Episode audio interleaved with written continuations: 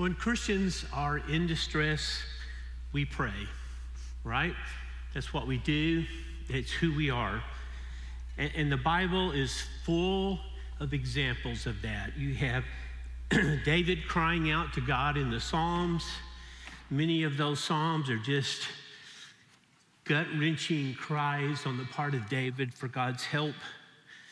You have Jesus himself in the Garden of Gethsemane uh, crying as if it were great drops of blood and sweating in his anxiousness, but again, crying out to God. You, you have the early Jerusalem church when their leaders, Peter and John, are in jail praying to God for their release. And you have Paul and Silas, one of my favorites, uh, sitting in the dungeon at Philippi after having been beaten and put in stocks in the damp, cold jail, praying and singing praises to God. Uh, probably one of the earliest examples of Christians annoying non Christians as they were at midnight, they're still awake, singing and praying to God. Uh, we pray when things are difficult.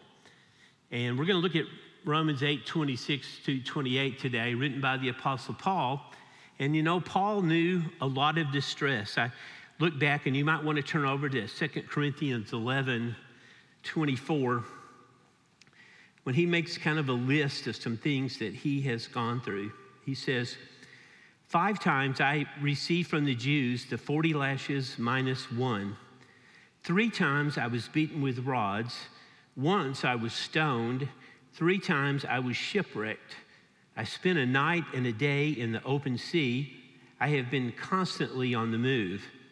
I have been in danger from rivers, in danger from bandits, in danger from my own countrymen, in danger from the Gentiles, in danger in the city, in danger in the country, in danger at sea, and in danger from false brothers. I have labored and toiled and had often gone without sleep. I have known hunger and thirst and have often gone without food. I've been cold and naked. Besides everything else, I face daily the pressures of my concern for all the churches. I don't think many of us could claim that level of distress and problems in our life, uh, even as we live for Christ. But what that does tell us is that when Paul writes about distress and writes about praying in distress, we should listen because this is a man who has gone through the fire and prayed when times were bad and trusted in God. So if you want to turn over to our passage today, start here in Romans 8 26. And Paul writes, In the same way, the Spirit helps us in our weakness, for we do not know what we ought to pray, but the Spirit Himself intercedes for us with groans that words cannot express. And He who searches our hearts knows the mind of the Spirit, because the Spirit intercedes for the saints in accordance with God's will. And we know that in all things, God works for the good of those who love Him, who have been called according to His purpose. For those God foreknew, he also predestined to be conformed to the likeness of his Son, that he might be the firstborn among many brothers. And those he predestined, he also called. Those he called, he also justified. And those he justified, he also glorified. So, the context of this passage is suffering. And, and Paul, uh, back in an earlier verse, in verse 18, talks about our, our present sufferings. And so we should be reminded that really the church was born into suffering uh, almost immediately, uh, especially, you know, Jesus himself being persecuted and then crucified, that persecution and distress continues. Uh, and, and as Paul wrote this letter to the Romans, the Roman Christians knew a lot about suffering. Rome at that time, remember, is the, is the capital city of the empire, and all the seat of government is there. And Rome had its own religion, uh, part of which they translated from the Greeks, uh, but they had their own pantheon of gods. They called Christians pagans because they didn't believe in the Roman gods. And when things went bad in the empire, they tended to blame Christians uh, because Christians weren't following the Roman gods. And so they experienced, the believers did, attacks on many sides. And, and if they were Jewish believers, they got a double dose of it because their fellow Jews persecuted them. Often their families quit having anything to do with them and shunned them. They even sometimes lost property. They were kicked out of the synagogue where they had gone and worshiped their whole lives. Uh, everything that bound them to their Jewishness often had been turned upside down and, and turned against them. And then, in addition, there was persecution uh, from the Romans who didn't believe in Christianity and believed it was some strange cult uh, and persecuted them and shunned them because they didn't worship the Roman gods. And then at times, the Roman government stepped into the picture and began to persecute them and, and confiscate their property, put Christians in jail, and as we know, ultimately even uh, used them for sport in the Colosseum uh, and had them killed while people clapped and cheered and enjoyed this spectacle. So we don't have that much overt persecution here. Um, but I think we do see now that there are uh, many people offended by our faith, and we receive certainly condemnation from a lot of those people. I have sort of gotten off the dumpster fire we know is Twitter because of all the garbage that comes out there, much of it anti Christian. And, uh, but, but we receive that a lot. You see it on the news, you see it, and you may have experienced in face to face conversations with people. Uh, so we deal with some persecution or at least some disdain from people in our culture. But also, we, we might not always suffer for Christ, but we suffer in Christ. So if you're a believer, you're in Christ, and sometimes you suffer. And many of you have suffered uh, and know what I'm talking about. That is still a suffering that God uses and God honors.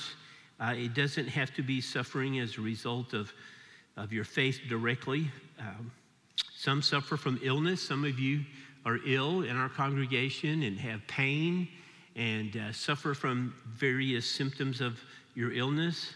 Uh, some suffer from lack of money. There's certainly many people that haven't yet recovered from the economy shutting down during COVID. A lot of people lost their jobs, lost their businesses, lost income. Certainly, one outflow from all that now is that we have a, a high rate of inflation, and that takes a bite out of your budget. And uh, so, some people suffer there from lack of money. Uh, some suffer social stigma uh, from not fitting in to where they belong. So, uh, those of you that are older, you may have to think back, but maybe you were the cool kid in high school. I was never the cool kid in high school uh, for a couple of reasons. One is I went to four different ones, so I was always the new kid. And secondly, I was short and not athletic, as my coach used to say. I, I made up for what I lacked in uh, strength and size with slowness. and so, you know, none of those things really made me popular. Plus, I was kind of a smart aleck, and, you know, that the rest of the people that weren't offended by the rest of my life, you were offended by that. So I understand that. Sometimes you get social stigma because you're a believer. So maybe you go to some social gathering and they're doing something and you realize you can't do that because that would not be Christ honoring, and people don't understand that and they'll even they'll try to talk you out of it. And then if you still persist you'll find yourself stigmatized from them.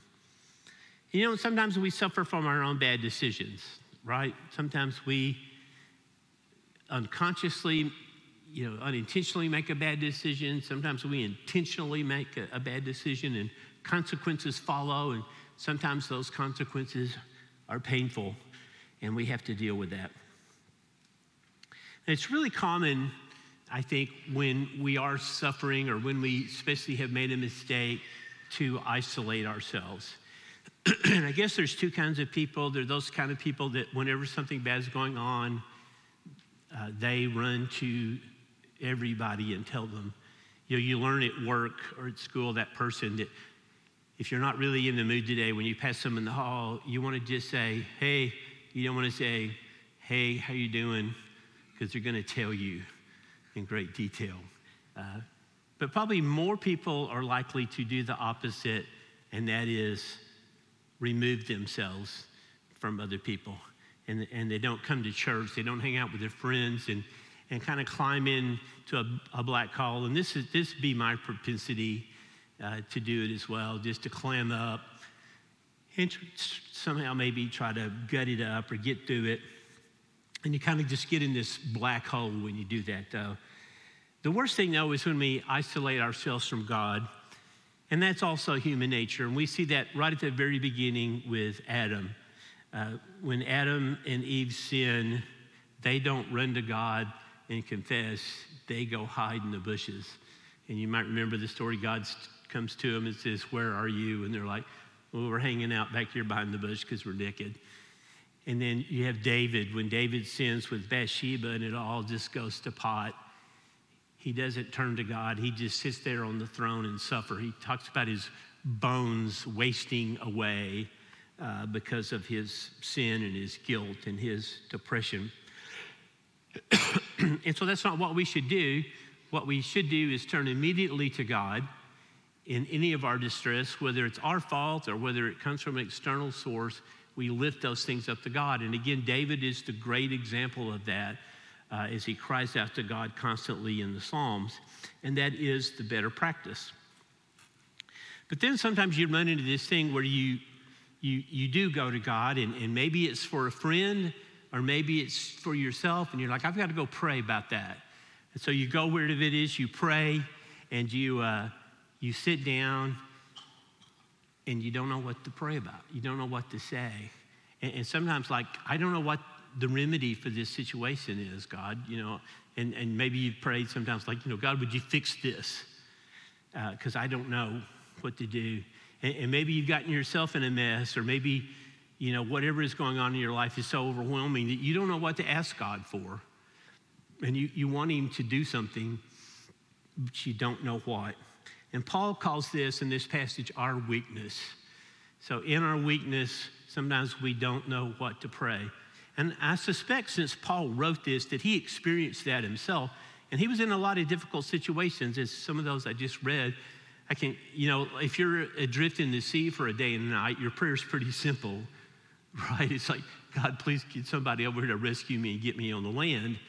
Uh, but maybe when he was uh, facing pushback from the Corinthian church, maybe he didn't know the fix for that.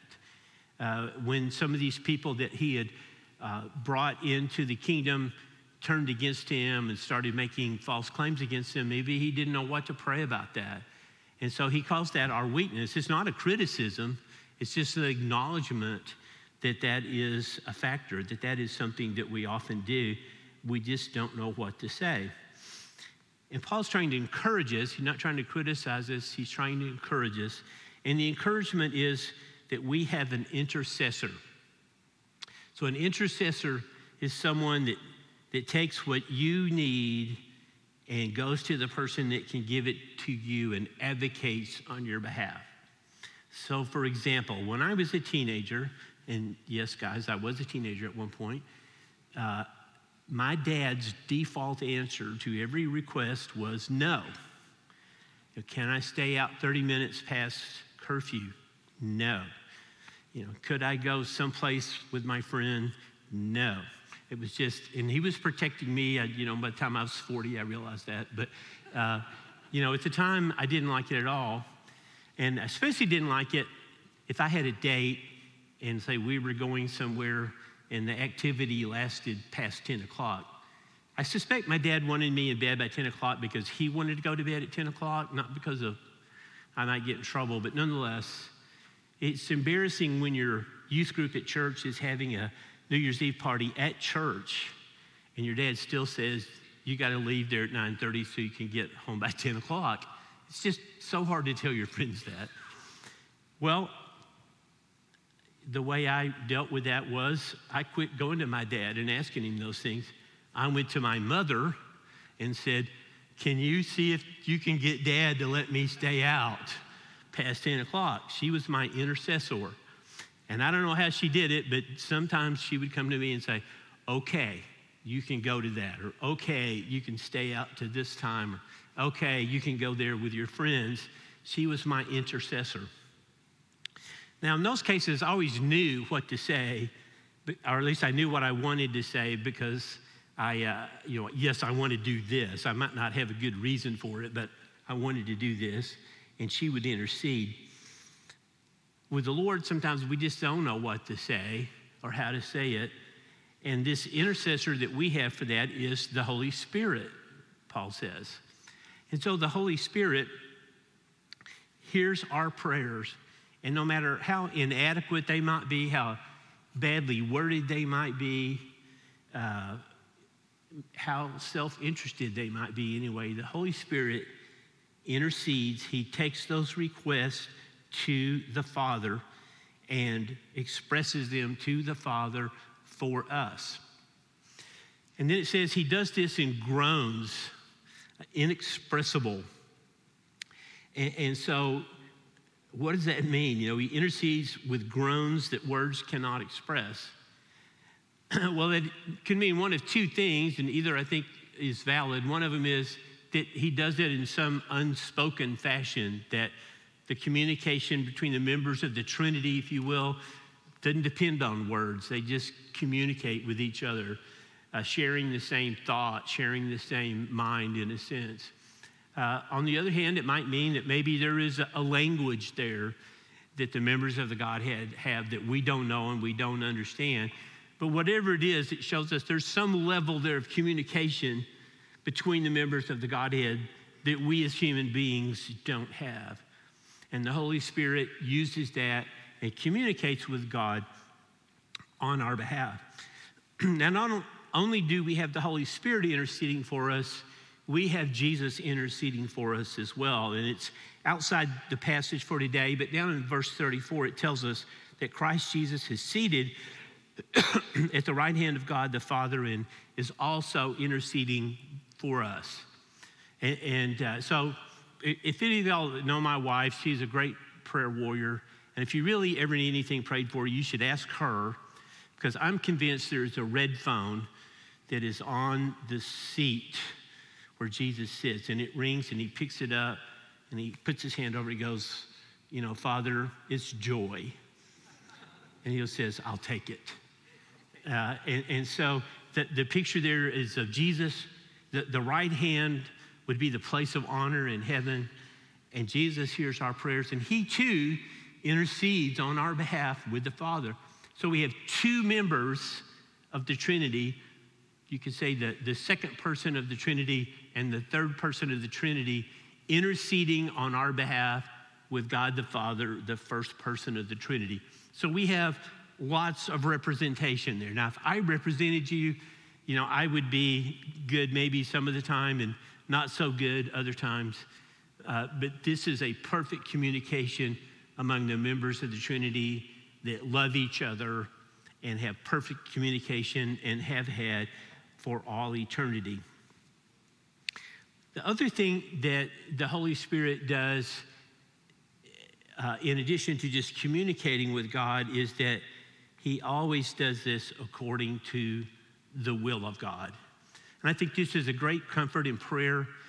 I know that, especially when you're younger, you, you pray about things and you're always worried am I going to do something outside the will of God? And the comfort we have here in this passage is that whatever we pray, the Holy Spirit communicates to God, and this is all done within the scope of what God's will is. Even better for us, I think, and more encouraging is that we can always come to confidence, come with confidence to God that He will work out things for our good. And uh, Jeffrey, I appreciate the song about that today. So it was perfect. Um, he says He works in all things. So that would be good things, and that would be bad things. It would be difficult things, things that aggravate us. God works in all those things, and He works for our good. Now, the way that's worded there, He says that He works for good for those who love him and who have been called according to his purpose. So he's talking about believers there. Well, what's the purpose, though, that he talks about? Well, down in verse 29, it says that we are predestined to be conformed to the likeness of his son, of Jesus. And so everything that God does working for our good is working toward that, working toward conforming us to Christ, making us more like Christ, if you will. That's what we call sanctification, as we grow continually throughout our lives to be more like Christ. So much so that the Father's purpose is that, that the Son will have many brothers and sisters that are conformed to his likeness. And so you have this picture of us being adopted into God's family as his children, and therefore brothers and sisters of his son Jesus. And then it says that he will have the highest honor. He will be called the firstborn. Now, certainly in, in time, he is the firstborn of everyone that will believe, but he, he's not born in that sense of uh, I'm the firstborn of my father, uh, but it is a, an exalted position. And so this family is created as people come into Christ, come into God's family. And above them all is the firstborn, is Jesus, who will be exalted by all these brothers and sisters and who worship him and, and honor him. That is God's purpose. so, the cautionary note that I need to give you there is when it says he always works for our good, that actually doesn't mean that it will always be enjoyable, uh, that it will always be the happiest thing. And I would like to tell you that Every time you're sick, when you pray, God will make you healthy, wealthy, wise, stronger than ever. That's not what goes on here. Your good here is your sanctification. And it's important to note that with a believer, God cares about your sanctification more than just about anything else. Your salvation first and your sanctification second, and He cares more about that than your wealth or your health or how many friends you have or anything like that his sanctification is paramount and needs to be for you as well. So it doesn't say that he always works for our comfort. Uh, being a Christian is often not comfortable, right? Sometimes it's uncomfortable because you just can't be like everybody else. And sometimes it's uncomfortable because the Spirit of God is making you uncomfortable so that you will move on to where God wants you to be. And sometimes that's, we would rather sit where we are than be propelled into a new situation, especially if, if we're in a good place. And that, by the way, is why God often works through distress and not through success. Because what happens to us when we're really successful? When everything is going really well, what's the tendency there? So did any of y'all watch the movie Castaway? I'm sorry, I don't watch anything current, so I can't give you that. But so, you know, Tom Hanks, uh, he gets lost almost as much as Matt Damon in movies, but he's on this island, right? And then he starts trying to start a fire, and, and he just struggles and struggles. And one day he gets it going, and, and he steps back and he kind of beats his chest and he goes, Look what I have created. Okay, and, and that's a perfect picture of, he says it just like that. It's a perfect picture of humanity there. When we succeed often enough, we will begin to take credit for it. And we will think we've got it all together. And I remember a time in my own life where I thought, I have got this Christianity thing nailed. I have it down. I'm never going to mess up again. And, and I'm writing this book. It's called Things I Learned Lying on My Back. That's when God pulls that rug out from under you and you land on your back and, and you learn things from it. And that happened to me. Okay, so God often works in our discomfort and in our distress because that's when it's best to get our attention and show us what's going on. So you might remember uh, Paul again. He had this story he told about having a thorn in the flesh. And you can see this over in 2 Corinthians 12.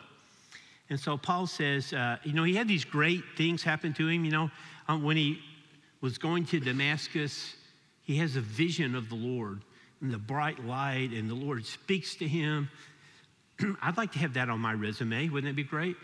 God, Jesus spoke to him directly. And then he later says, he, he writes it in the third person, but basically that he was taken up to heaven and, and saw things he, that were so amazing he wasn't even able to talk about them. And that's pretty heady experience, isn't it? And, and plus, he's, a, he's the church planter, he's the preacher, he's doing all these things. And, and then he, he has this thorn in the flesh, though. And he, it looks like from the scripture that he might have had it for 14 years at this point. And he says, I asked God three different times to take it away. Three times. Take this away from me. And God said, No. And then he said he learned as time went on that God gave him the thorn to keep him from being conceited. I, you could see how he might get conceited, right? I mean, not many of us. I know some people write those books about I went to heaven. I personally don't believe in any of those, but Paul, I believe, did. And, uh, and Paul had revelation directly from the Lord. It'd be easy to get conceited. And God gave him that thorn in the flesh to keep him humble because he knew in his weakness, God was strong working through him. And God often does that with us as well. So, if you are in Christ, you can be assured that Jesus, that God is always working for your sanctification. Over in Philippians 1, Paul writes that he is confident that he who began a good work in us would continue it until the day of Christ. So that is going to go on. And often he's going to do it through trials and he's going to do it through tribulations. And he's going to do all this because we are his. So let me sum up here and just say this. Uh, as you go through difficult times, how you think about God is paramount of importance. And, and the first thing is that God is good. All right? So if you believed in those Greek gods, you would see that they were very capricious, the Roman gods. Zeus today might be good, but tomorrow he might decide to come to earth so little mischief. Uh, they might go to war against each other. God is not like that. He's what we call immutable. He never changes. He is good and he's always good. And that means he will always act for your good because that's who he is. He is good and he wants good for you and he's willing and he's able to bring it to pass. There's, a, there's an old hymn and it says, uh, Trust in God, have faith in God. He's on his throne. Have faith in God. He watches over his own. He cannot fail. He must prevail. Have faith in God. So the, the band's going to come up here and uh, do another song of worship for us today. But let's take a minute and do this. Let's bow our heads, close our eyes, and let's pray for whatever it is today that distresses you, whatever it is today that maybe you have a friend that is distressed about. Knowing that God is good, declaring that God is good, and asking Him uh, to work in your life.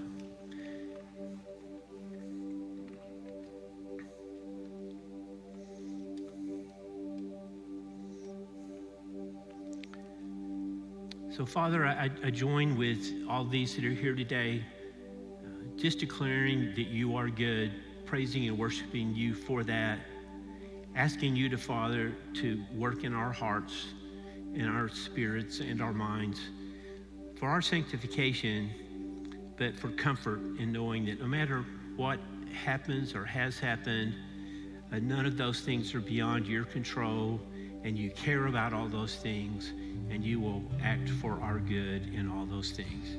And we ask this in Christ's name. Amen.